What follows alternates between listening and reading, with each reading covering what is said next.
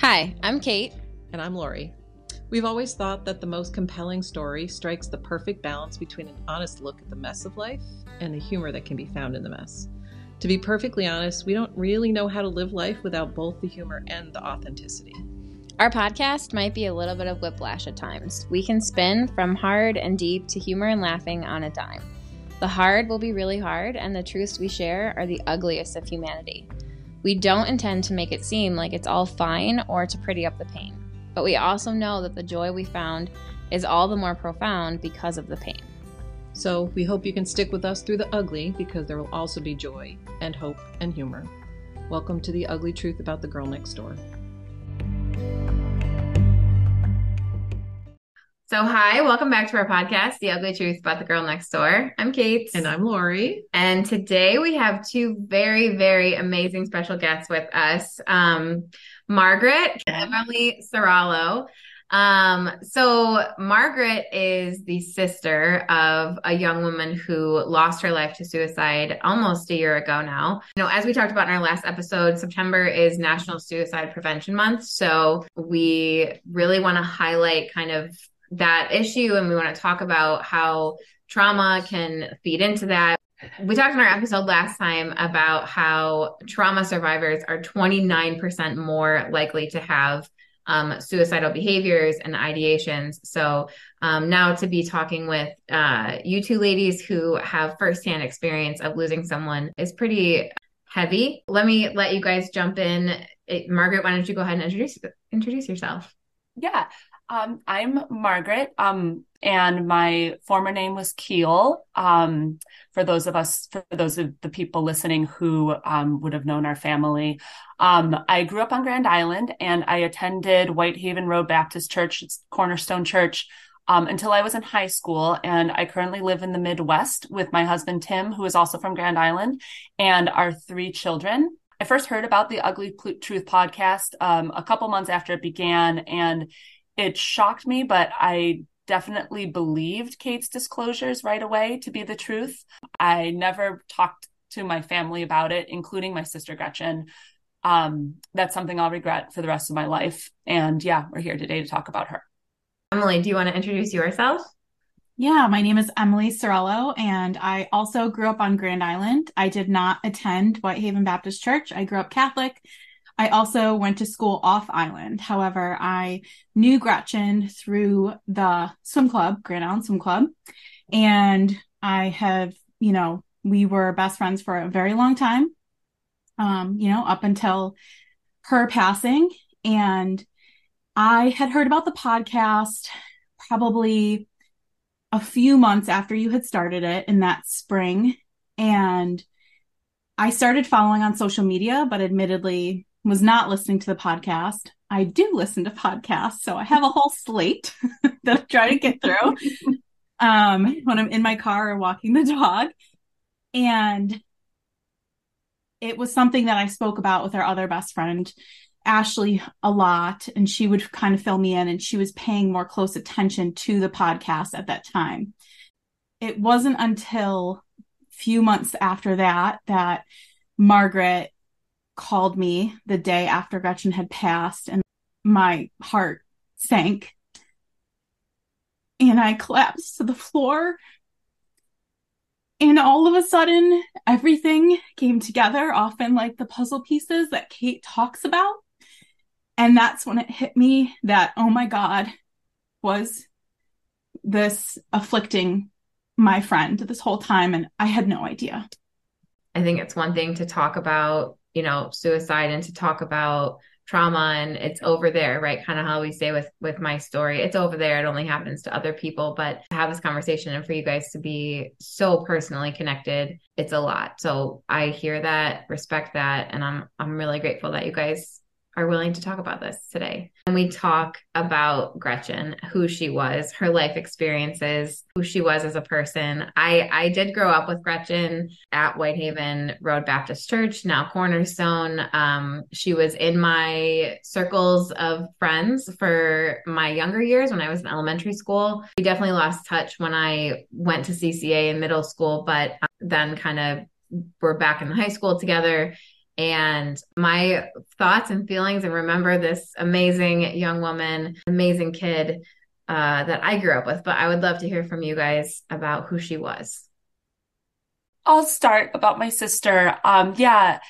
So our conversation today is about some really difficult things in Gretchen's life, but I'm so grateful for the opportunity to start off by um, just saying that she was so much more than those difficult things. Um, she was a brilliant light in the lives of everyone who knew her.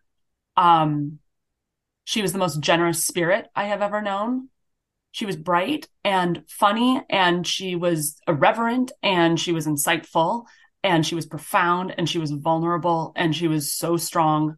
Um, she had about a billion friends and she was like the darling of our extended family. Like everybody's favorite niece and cousin not that i'm jealous but um yeah she was just this bright light and on top of all that she was um she had an amazing career. She was a talented and dedicated nurse practitioner as well um and that was really important to her. Um little things. She found joy in so many things. She loved like anything warm. She loved beaches and sunshine and summer, like summer festivals. She lived in the Midwest and we have fests like all over the place. She was at every single one. Um, she loved reading mystery books, like the silly kind of lighthearted kind of mystery books, like um, I don't know, like the cat did it with the scalpel or something like goofy mystery books. And she never liked it when those th- sort of things got too dark. Um, she other things she loved. She loved like shopping and buying clothes. She had this whole closet full of clothes, but then she would just loaf around in like cozy, huge, gigantic, oversized bathrobes all day, every day. Um, she loved sandwiches. She called them Sammys and would like melt them in the oven and they were delicious. Um, speaking of other melted things she loved, Emmy knows this one. She, uh, you know what I'm going to say, right? she loved string cheese like at room temperature, but she would like sit on it to warm it up even. which is weird but true. That is what she would do. Like, um, my Gretchen. Um, she she loved notes. She loved like giving and receiving cards and notes from people, and saved tons and tons of those. Um, she loved music, um, all sorts of music, and just having a good time. Um, I do want to say um that she believed in God and she grew her faith very diligently um, over many years. She studied, she prayed, she sought fellowship, and that was really important to her so yeah, she was a whole complicated, messy, amazing human being. Um, that's that's my Gretchen. That's a great description. And yeah. aren't we all messy? Yeah. Yes. Yes. Yeah. Wonderful. And I think that's something that Gretchen struggled with a little bit too was um, not seeing the mess in other people mm. and mm-hmm. thinking, you know, all these struggles were something only she had to bear. And we had so many conversations over the years about religion and the patriarchy mm-hmm. and, um, you know, what it means to be a working woman in today's world and what do we see for our future and what do we want and, and wrote so many notes and back and forth to each other. I still have not had the I don't know what what it's called to go through all of those yet. Um, but I have so so so so many, and that's one of the things Margaret shared with me that when she passed, there was a note from me in her bed, you know, next to her bed. Mm-hmm. Um, and she gave it to me, and now it's next to my bed. Good. And um, yeah, she really was a light. And we could have conversations, so, so, so many deep conversations, but also so many silly, goofy, maybe even stupid ones. And we loved, um, you know, I mean, Margaret, you brought up the, the mystery novels, like the funny ones. Yeah. Like we loved certain Disney movies and constantly quoted them and, you know, things that even when I, Ashley has shared some notes that she had found and i can't even remember like the, all of the inside jokes like what we were we talking about at that time but we clearly thought it was hilarious and the best thing ever and i hope that she left this world knowing that all of us loved her so much We talk a little bit about the bright world, dark world part of that, right? So obviously, yeah. you just shared, Gretchen's bright world sounds pretty amazing, pretty bright. In her bright world, I remember her as a swimmer. I remember her as playing all kinds of sports, and like you said, she had a bazillion friends and all the things. So, um, but what's the flip side of that, right? What do you guys remember in terms of having that really severe split? Yeah, the bright world, dark world analogy that you use is um, a wonderful way to kind of describe and envelop these things. Um, yeah, she had a very dark world. Um, starting very young in middle and especially in high school, she um, started dealing with an eating disorder um, and some other behavioral issues. Um, those continued her whole life. and then, in addition, in her uh, mid to late 20s, she started to drink heavily and drink secretly. Um, she would get this starting around then. Um, she would just like, there was so much anger. She would get so angry. She would get so angry at people close to her. Um, but she most especially would get extremely angry at herself. Um, it felt really, really destructive. Um, so this is her mid to late 20s i'm not going to go into like a ton of detail but you can imagine with all the drinking and all the anger there was just a string of lost jobs and failed romantic relationships um, legal trouble et cetera et cetera. Um, it she seemed headed for total destruction and the dark world was everywhere. It was miserable and it, at that point it seemed hopeless. Um, i have a more to describe about how she would kind of come in and out of that dark world. But I just want to pause because Emmy was there for a lot of that when Gretchen was in her mid to late 20s. So um, if Emmy had any thoughts. Yeah, I, um, you know, I started to notice uh, some things late towards the end of our college careers.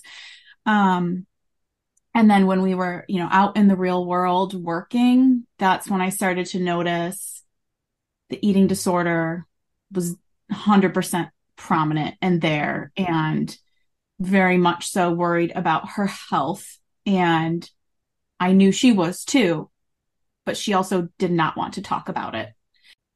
From there, it really, like Margaret described, the drinking intensified. And so did relationships with abusive men. Mm-hmm.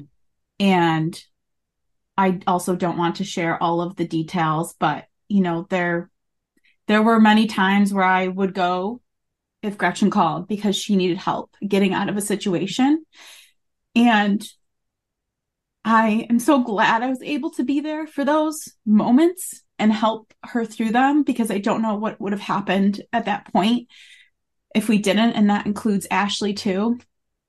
Um, and kind of like Margaret said, though, when she was in this dark world, you might not have heard from her for a while, but you would keep connect, trying to connect and reach her and and be there for her and then she would come back and and be this bright light again and but as the older she got the more that was fading and the longer she was spending in that dark world. Mm-hmm. Yeah. Mm-hmm. And so, right, this is where we're at. Um, it seemed, I think we were, I know I was starting to prepare myself for like the worst, like the phone mm-hmm. call where sh- the terrible car crash happened, right? Or something like that. Um, yeah, that was the dark world had really taken over. Um, but then there was a miracle. A miracle happened. Um, she got pregnant and um, just to be clear, um, so the rest of the story makes sense. Um, she was not in a relationship with the baby's father, and I just would prefer not to say the baby's name on here. Um, the people who are listening who know us will know who he is, but just for the wider audience, his name doesn't need to be out there, and I'm sure everyone understands that. Um, so I'll just refer to him as Gretchen's son throughout. Um, so yeah, Gretchen's son uh, changed everything. Um, she instantly got sober and moved with my mom and dad to Wisconsin. This was like bright world years. Um, she spent years raising her son and pursuing her career. And of course, being Gretchen, she built community wherever she went with her um, town and her church. Um, they felt like the bright world was her whole world. She had this fresh start and she had um, help and support. She was in support groups. She had good friendships. Um, and most importantly, she stayed sober um, for a good three years. During the first winter of the pandemic, in the winter of 2020, that those cracks started to open back up again. Um, I think it did for many people because we were also isolated. Um, there were a few weekends where she would just disappear. Um, and she was drinking again during those weekends. Um, she I won't go into those too much, but um, they were scary, dark weekends. Um, they were still at this point like pretty few and far between. So um, it was really just very close family and friends who knew. And she still had a lot of help and support and community to stay well. And she fought to stay well. And largely she did. Things stayed pretty normal. Um, it wasn't until the summer of 2022, last summer, that things started to really fall apart she went into a deep, deep depression. Um, and it was for about six weeks in the summertime. She was sometimes drinking, sometimes not, um, but just did not leave her house for six weeks. Um, I believe she's taught, stopped taking her prescribed medications, or at least wasn't taking them regularly. Um, she, it was just this shrunken place. Her dark world was just this shrunken, small space and she would sleep all day. Um, she would eat a little bit. She'd be angry.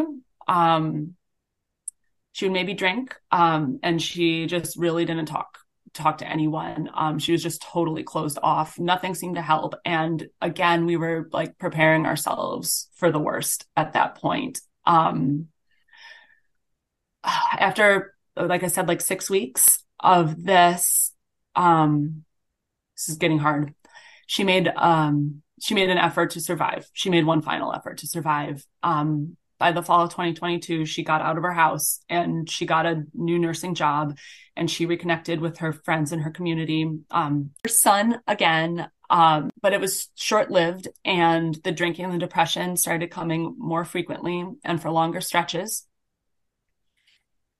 And the last time I saw her alive was on Christmas Day last year.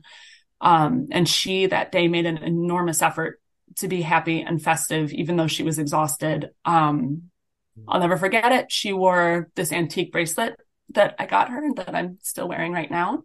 Um, she was so much fun with all the little kids.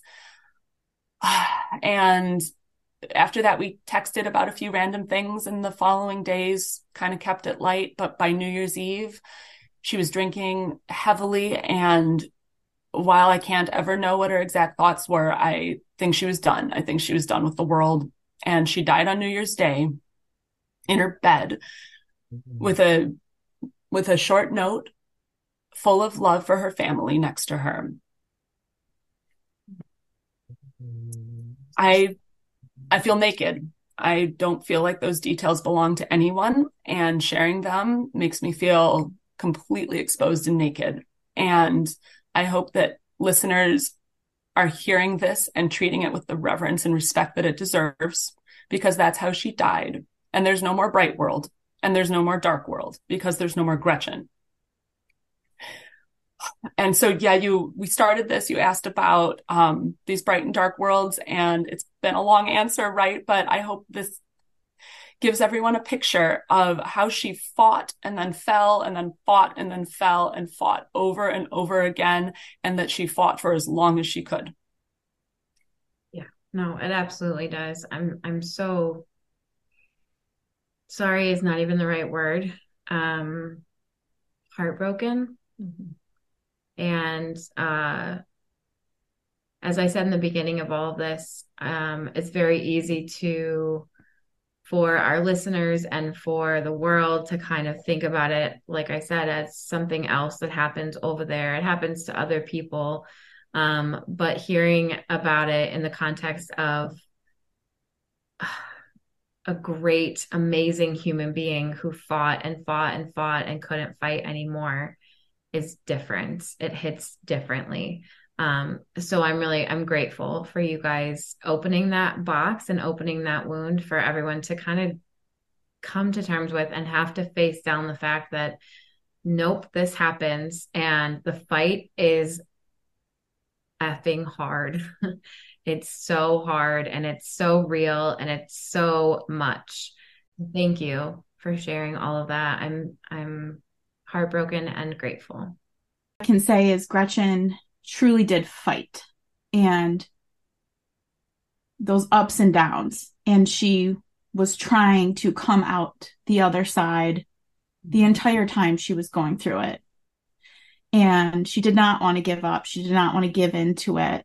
Um, and when she did get pregnant she was she gave birth still in buffalo. And and i got to be there when her son was born. And you know i have a lot of happy memories from that time and one of the things you know throughout our friendship, I don't even know how many years, 25 years. Um, there's so many little stories of Gretchen taking care of me. And I mentioned some of these at her memorial services of even when she was pregnant, I sliced my finger open. I was trying to make a nice dinner for her. She had to go into nurse action and help me. And uh, when she when I went to visit her in the hospital after she gave birth, we went to go see the baby and I put her in, in a wheelchair and my wheelchair skills are horrendous. and we hit like every door and frame and anything you could imagine. And it's something I always think about now, you know, if I have to push someone in a wheelchair or or help someone, I apologize first, first and foremost. And I think of Gretchen.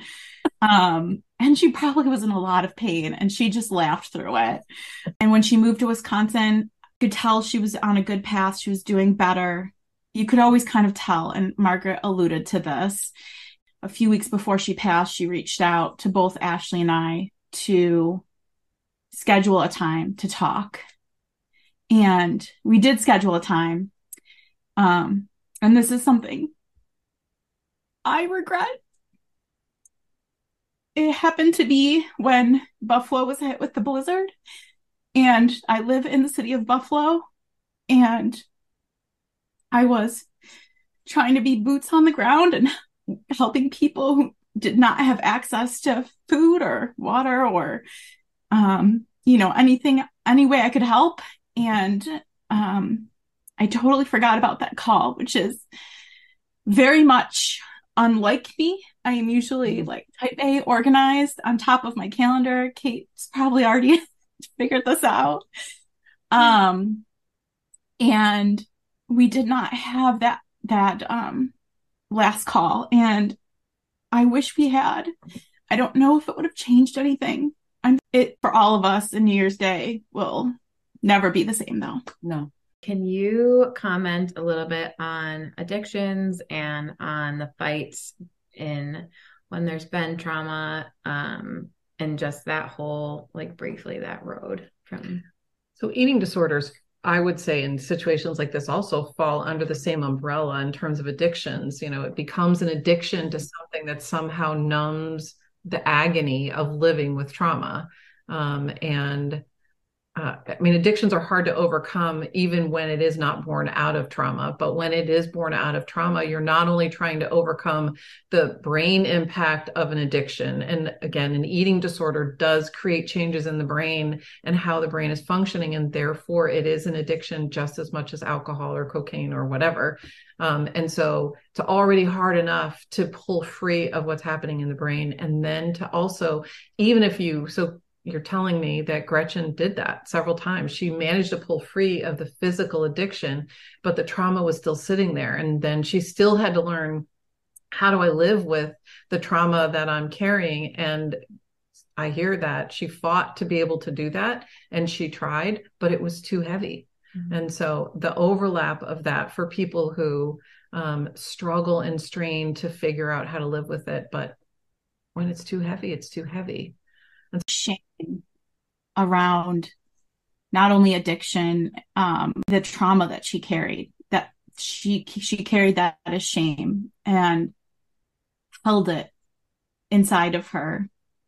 And I anyone who is listening to this that has gone through something similar or even you grew up on Grand Island and endured this horrific abuse at this church or somehow connected to this church, you are not alone. We know there are other survivors.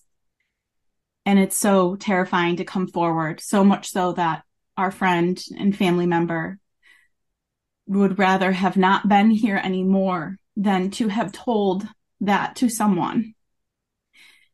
And we would much rather have you here with us.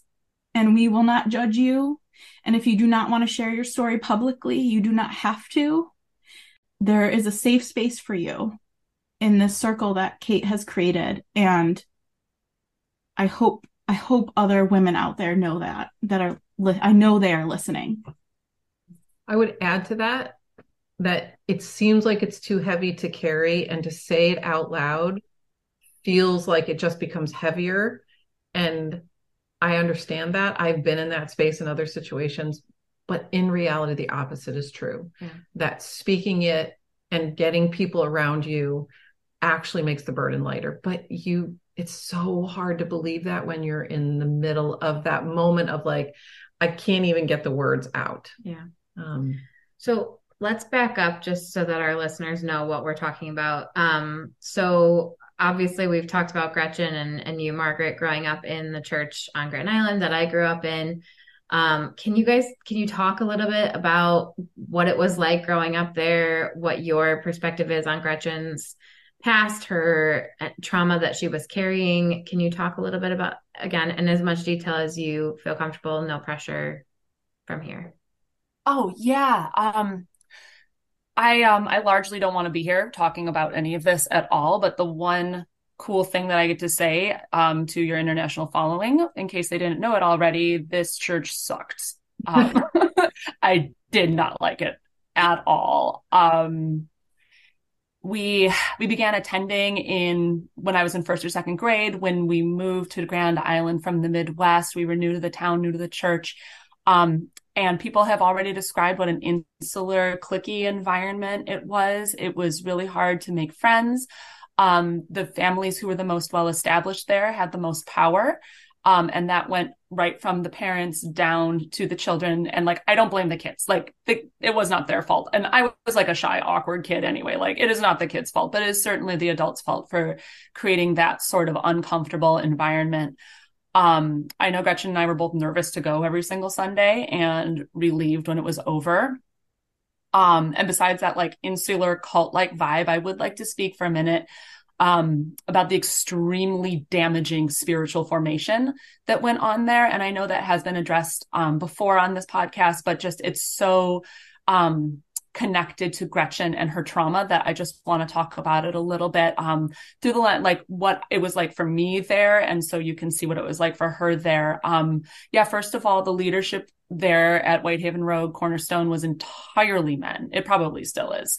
Um, but they taught us that was the way it should be. And like I remember one example, the Sunday following the September 11th attacks. Um, I was 16 years old and we were in church and the pastor called all the men in the sanctuary forward to like have this prayer and this blessing over them so that they could like lead our church and lead our country for us. And like sitting there i remember thinking it was like this strong and beautiful thing. Like i thought i needed those men to lead me. I thought that was awesome. Um can you imagine? I would walk out now. Oh my god.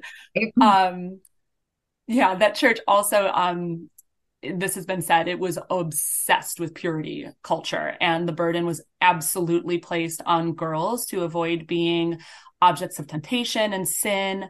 Um, another thing I remember is the women who led the high school youth group. They um, got us all the girls together and offered to sew sleeves onto our prom dresses so that we would be like modest and a better witness. It was all about witnessing. Video, um, but like Lori's jaw just like hit the ground for because we're not the video part portion of this, but like, and I wish we were like. because yeah, like, like, you're like a pretty right? modest person, and you're yeah. like, what? Sorry. And I remember being like, oh, should I have, should they do that? Like, maybe I should bring in my prom dress. I don't want to be a temptation. oh and I have heard that from other women who yeah. have it, who attended there. and the shame they felt from these moms mm-hmm. in that church telling them they were tempting men and if something were to happen it, it would have been their fault Yes, that's what exactly. I mean, that's like what I'm getting to. It was like it was all about purity. Um, the general idea was that if a boy or a man ever made any advances, it was because we had tempted them. Um, I had no idea you could say no to boys or men, no idea whatsoever. And um, if something happened and you were no longer pure, um, being less than pure meant that you were worthless and broken in your sin. Um, so like for me, even though my family, we weren't going a ton by the time I was in high school, like this stuff was still extremely formative, extremely formative. And I cannot emphasize enough how horribly sinful sex was considered. Like premarital sex was probably the worst thing you could ever, ever do.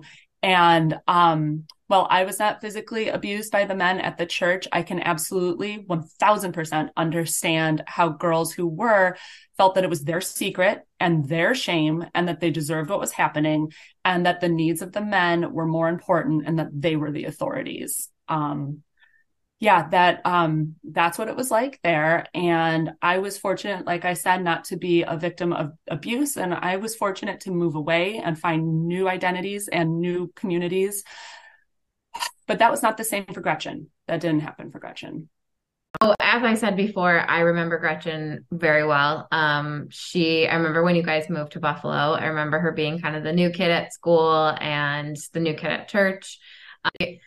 Gravitated towards and connected with some of the people that were in my space as well.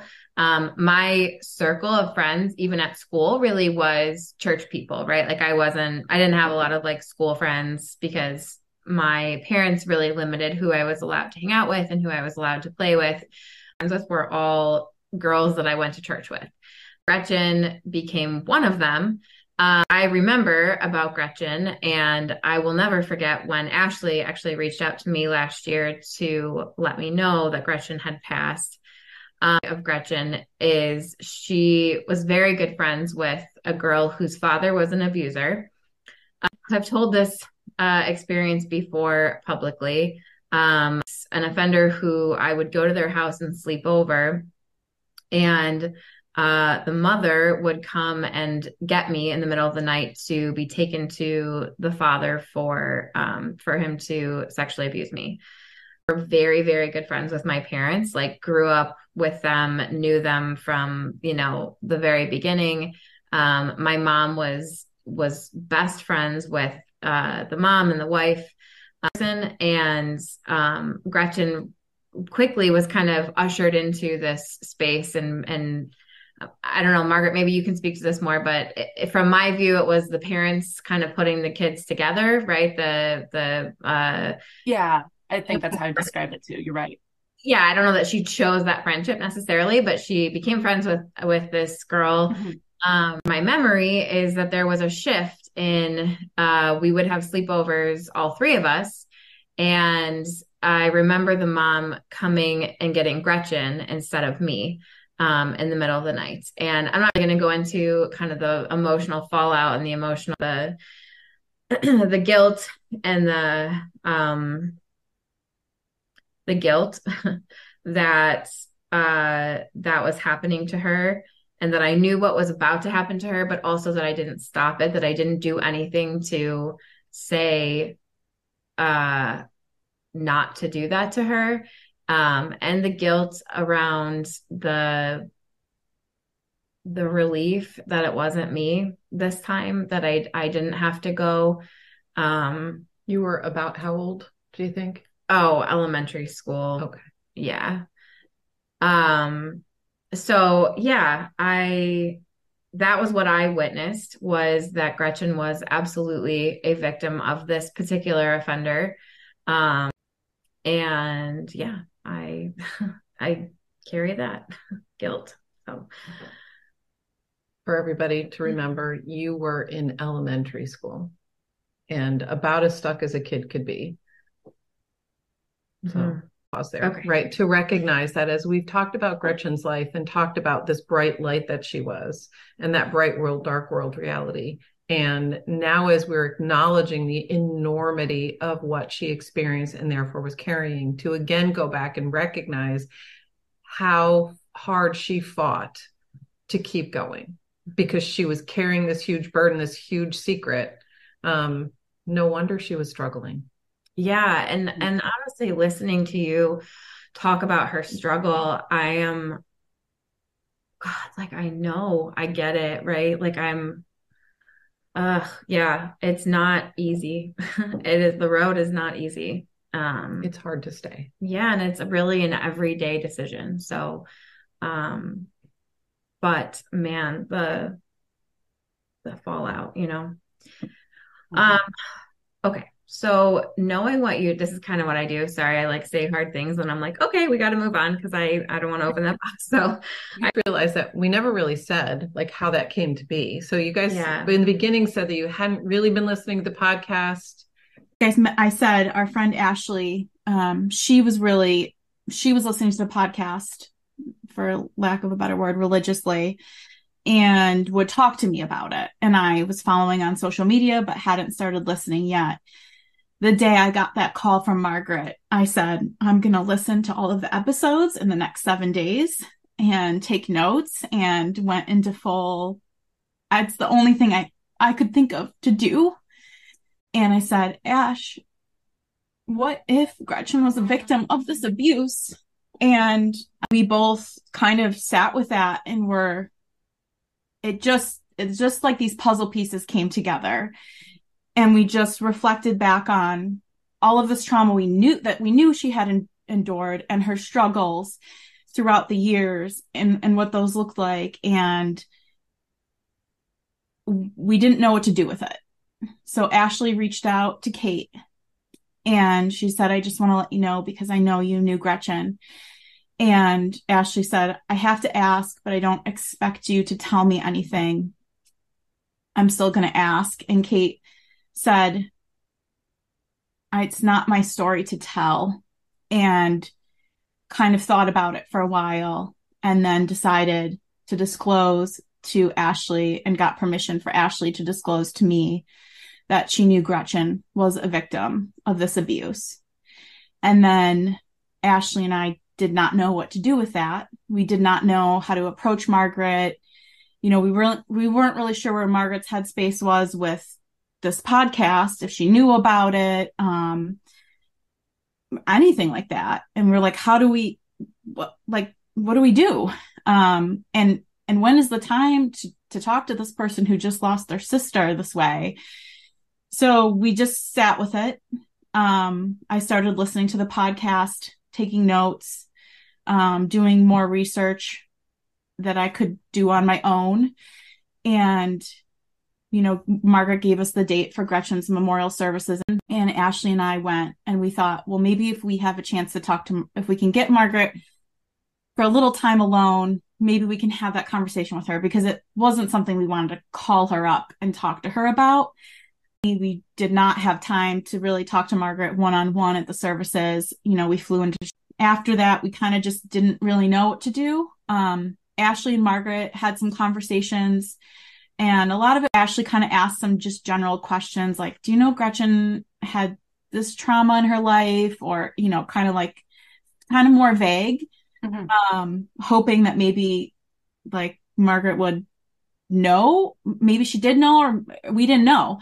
Um, and then Kait, you kept podcasting and you did not talk about Gretchen at all or even, you know, allude to her at all. But you know, I started to leave leave comments on posts and those comments started to get noticed by people, good people and bad people.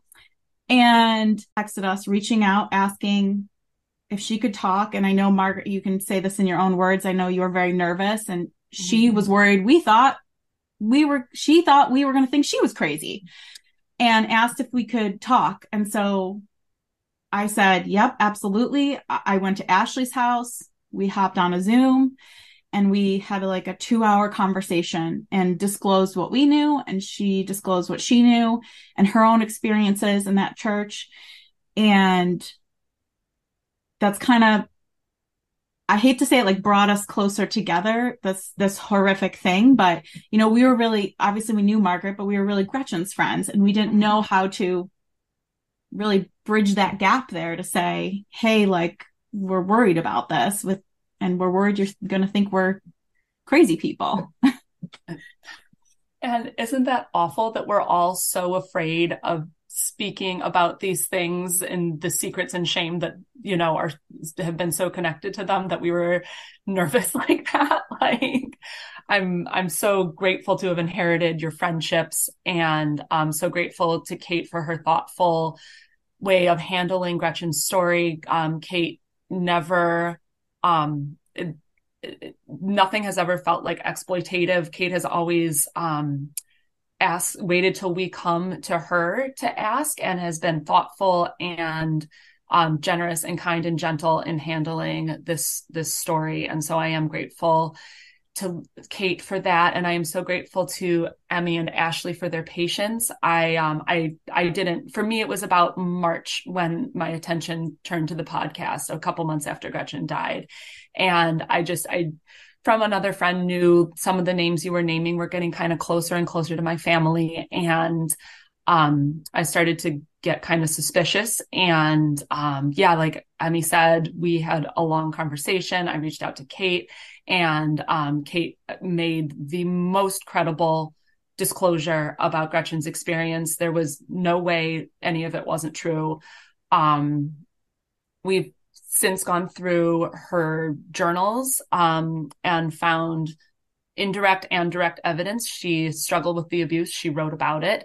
Um, it's all there. It's all true. And it set her on this path. You know, she just, you look at her, she just screamed complex trauma. And um, Lori, I think it was in your last podcast, you described how, um, you know, um, predispositions to addiction and mental illness like we some people have those and then it's life circumstances that make them manifest and i think that that is very well said and i think that is exactly what happened with gretchen. It's not lost on me that these puzzle pieces all come together. It's not lost on me that like her final spiral coincided with the podcast coming to light um so many more things make more sense about her. Big things like all these abusive relationships she had with men through her life um to little things. Like she was in her church here in Wisconsin. She was four always playing with the kids like wherever the kids were that's where Gretchen was. And I see now she wasn't just being an attentive parent. She was she didn't want her son to be alone in a church building ever. Like just so many puzzle pieces um came together. And yeah hard question. Yeah. Fallout been like, right? Um, who are struggling with the middle, um, everyday decision for some to stay. Um, so I, I, said in my in our last episode, it's not a decision really. It's it's a, a, stuck between a rock a rock and a hard place. It's not really a decision. Um, the fallout, been, right? I think it's important for people to hear man, your guys' lives have changed forever. Um, there it is that final thing. So, what's that been like for you, especially Margaret, now having Gretchen's son join your family? I'm sure, you know, bittersweet there, right? Mm-hmm. Yeah. Um, I just really quick want to speak to just addiction in general and the fallout from that, um, because that was what we experienced for so long. Um, it's a disease that instead of bringing people together, it often tears people apart. And um, my family relationships were torn apart in a million ways because of that addiction. And it was the addiction. It wasn't Gretchen. It was the addiction. Um, it was survival mode. I think that's something like the impact fallout, just like living in survival mode um, for years um, as a family. Um, I think would agree, like if it has survival mode, like the January, February, March, like figuring this all out was just um, I think it just felt frantic all the time. Um, grief, like we were grieving long before she died. And then it just, it was like a shock and not a surprise at all. Um, speaking here today is not therapeutic. It's not empowering. Um, it's not a release. It's not helping me feel better. I don't want to be here. I want my sister back. And I want Emmy and Ashley to have their friend back. And I want her son to have his mommy back. And I want my parents who believe me did everything they could for her and would have traded places with her in an instant. I want them to have her back. Like we don't get any of those things. And there's no getting over that. We can't move on. We have to move forward. Um, yeah, I want listeners to know, like we did, we're adopting um, Gretchen's son. He's lived with us for this whole year now and he is doing great. Um, he has love and he has support and over and over and again in her journals, she prayed for his safety.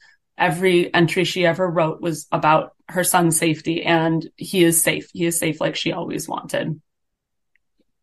Sometimes as a therapist, when someone is struggling with thoughts of suicide, it's it's a hard space obviously I, as a clinician i have an obligation to safety um, but there is also this struggle of to choose how to go through their hard things.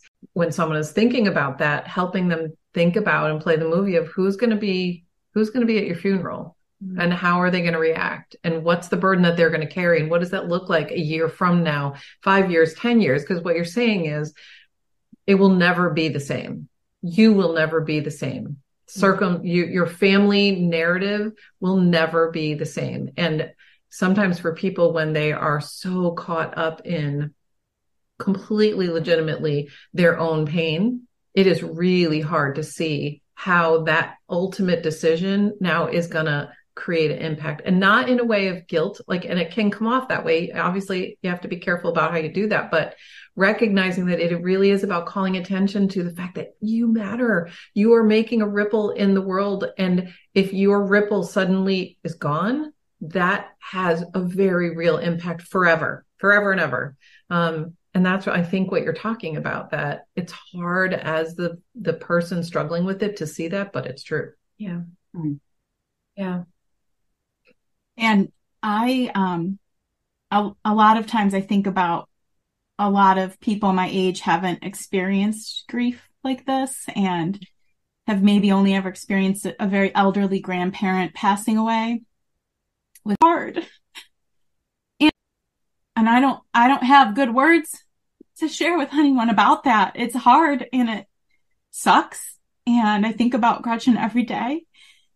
And, um, you know, I wish no kid had to lose a parent like this. But as I listen to all of to you guys talk about Gretchen and her life and the person that she was, is that the amount of pain that she had to have been in to do this. Mm-hmm. The person you're describing would not have carelessly left. Mm-hmm. No. It must have been crushing. Mm-hmm. I think I will ever know what that that weight feels like. Try to be an ally now, moving forward. Mm-hmm. Next question could bring it all the way full circle um, what are your goals in sharing Gretchen's story, right? What are you hoping that people hear, and what are you hoping that um, that happens now? I guess. Um, yeah, it's it's for Gretchen's son and for his older brother and sister that I'm sharing this story. It wasn't always a sure thing that I would. Um, I struggled with what to do, and Emmy and Ashley and Kait have been extremely patient and supportive. Um, while I was deciding, um, yeah, Gretchen never told anyone. And so that makes it hard to do. And I don't want people to think of her as only some tragic victim. I risk that happening by telling everyone what she never did. Um, but yeah, here I am. Um, I know that she trusted me because it's the last thing she ever wrote. And she trusted me to do the right thing. Um, so it is in her honor and inspired by her bravery that I'm here. I will be damned if I let these children grow up in a world of secrecy and shame. She wouldn't want it. I said at her memorial service and in her obituary, I said, darkness has no more power over Gretchen. Darkness has no more power over her. These abusers and their supporters have no more power over her. The secrets and the shame and the darkness belong to them now and them alone, and they can rot with it for all I care. Their power to destroy my family has ended, and we're not looking back. Yeah. And to speak the truth. Yeah, absolutely. Absolutely. Yeah. You're both talking about is this um, this message of empowerment, and when I think about what are the factors that lead someone to complete suicide, it is the agony of what they're living with. It's also hopelessness. Mhm. It's a lack of empowerment that says no matter what I do, no matter how hard I try, no matter what happens, I can't get free of this pain that I'm in. And what you're talking about is not anymore, We're not right? that We're not doing that anymore. We're making space where people can come freely to find a message of hope Yep. and relief from what they're carrying. Yeah, I um I I want people to think of suicide as an extremely common human condition. Um, you've mentioned the stats before. I think you did in um, your last episode, but just again, it's um the ninth leading cause of death in 2021 for people ages 10 to 64 and a shocking second leading cause of death for kids ages 10 to 14 and then adults 20 to 34 34 that is shocking and honestly it's probably being underreported um so it is common it is everywhere and yeah i think like we're here to report we're here to report that it is a mess and I don't have anything comforting to say. I frankly hope that people are uncomfortable listening to this and that they get out of their comfort zones. Um, it's not about spreading some vague awareness. This happened. This happened to us and it happened to my sister and it is still happening. And we all need to do the uncomfortable thing. We need to ask the tough questions. We need to spend a little money at Mezzo and organizations that are out there trying to help. Um, we can help other people survive. Yeah. Yes. No, I mean, it's as simple as that. Nothing good happens in secrecy and darkness. Guys, thank you both so much for being with us today. We I cannot say enough how thankful and grateful I am for the two of you for the connection. Um, it has been an awful journey, but a uh, a really really uh, safe and and hopeful space for me to connect with both of you. So I'm really I'm truly grateful for you guys.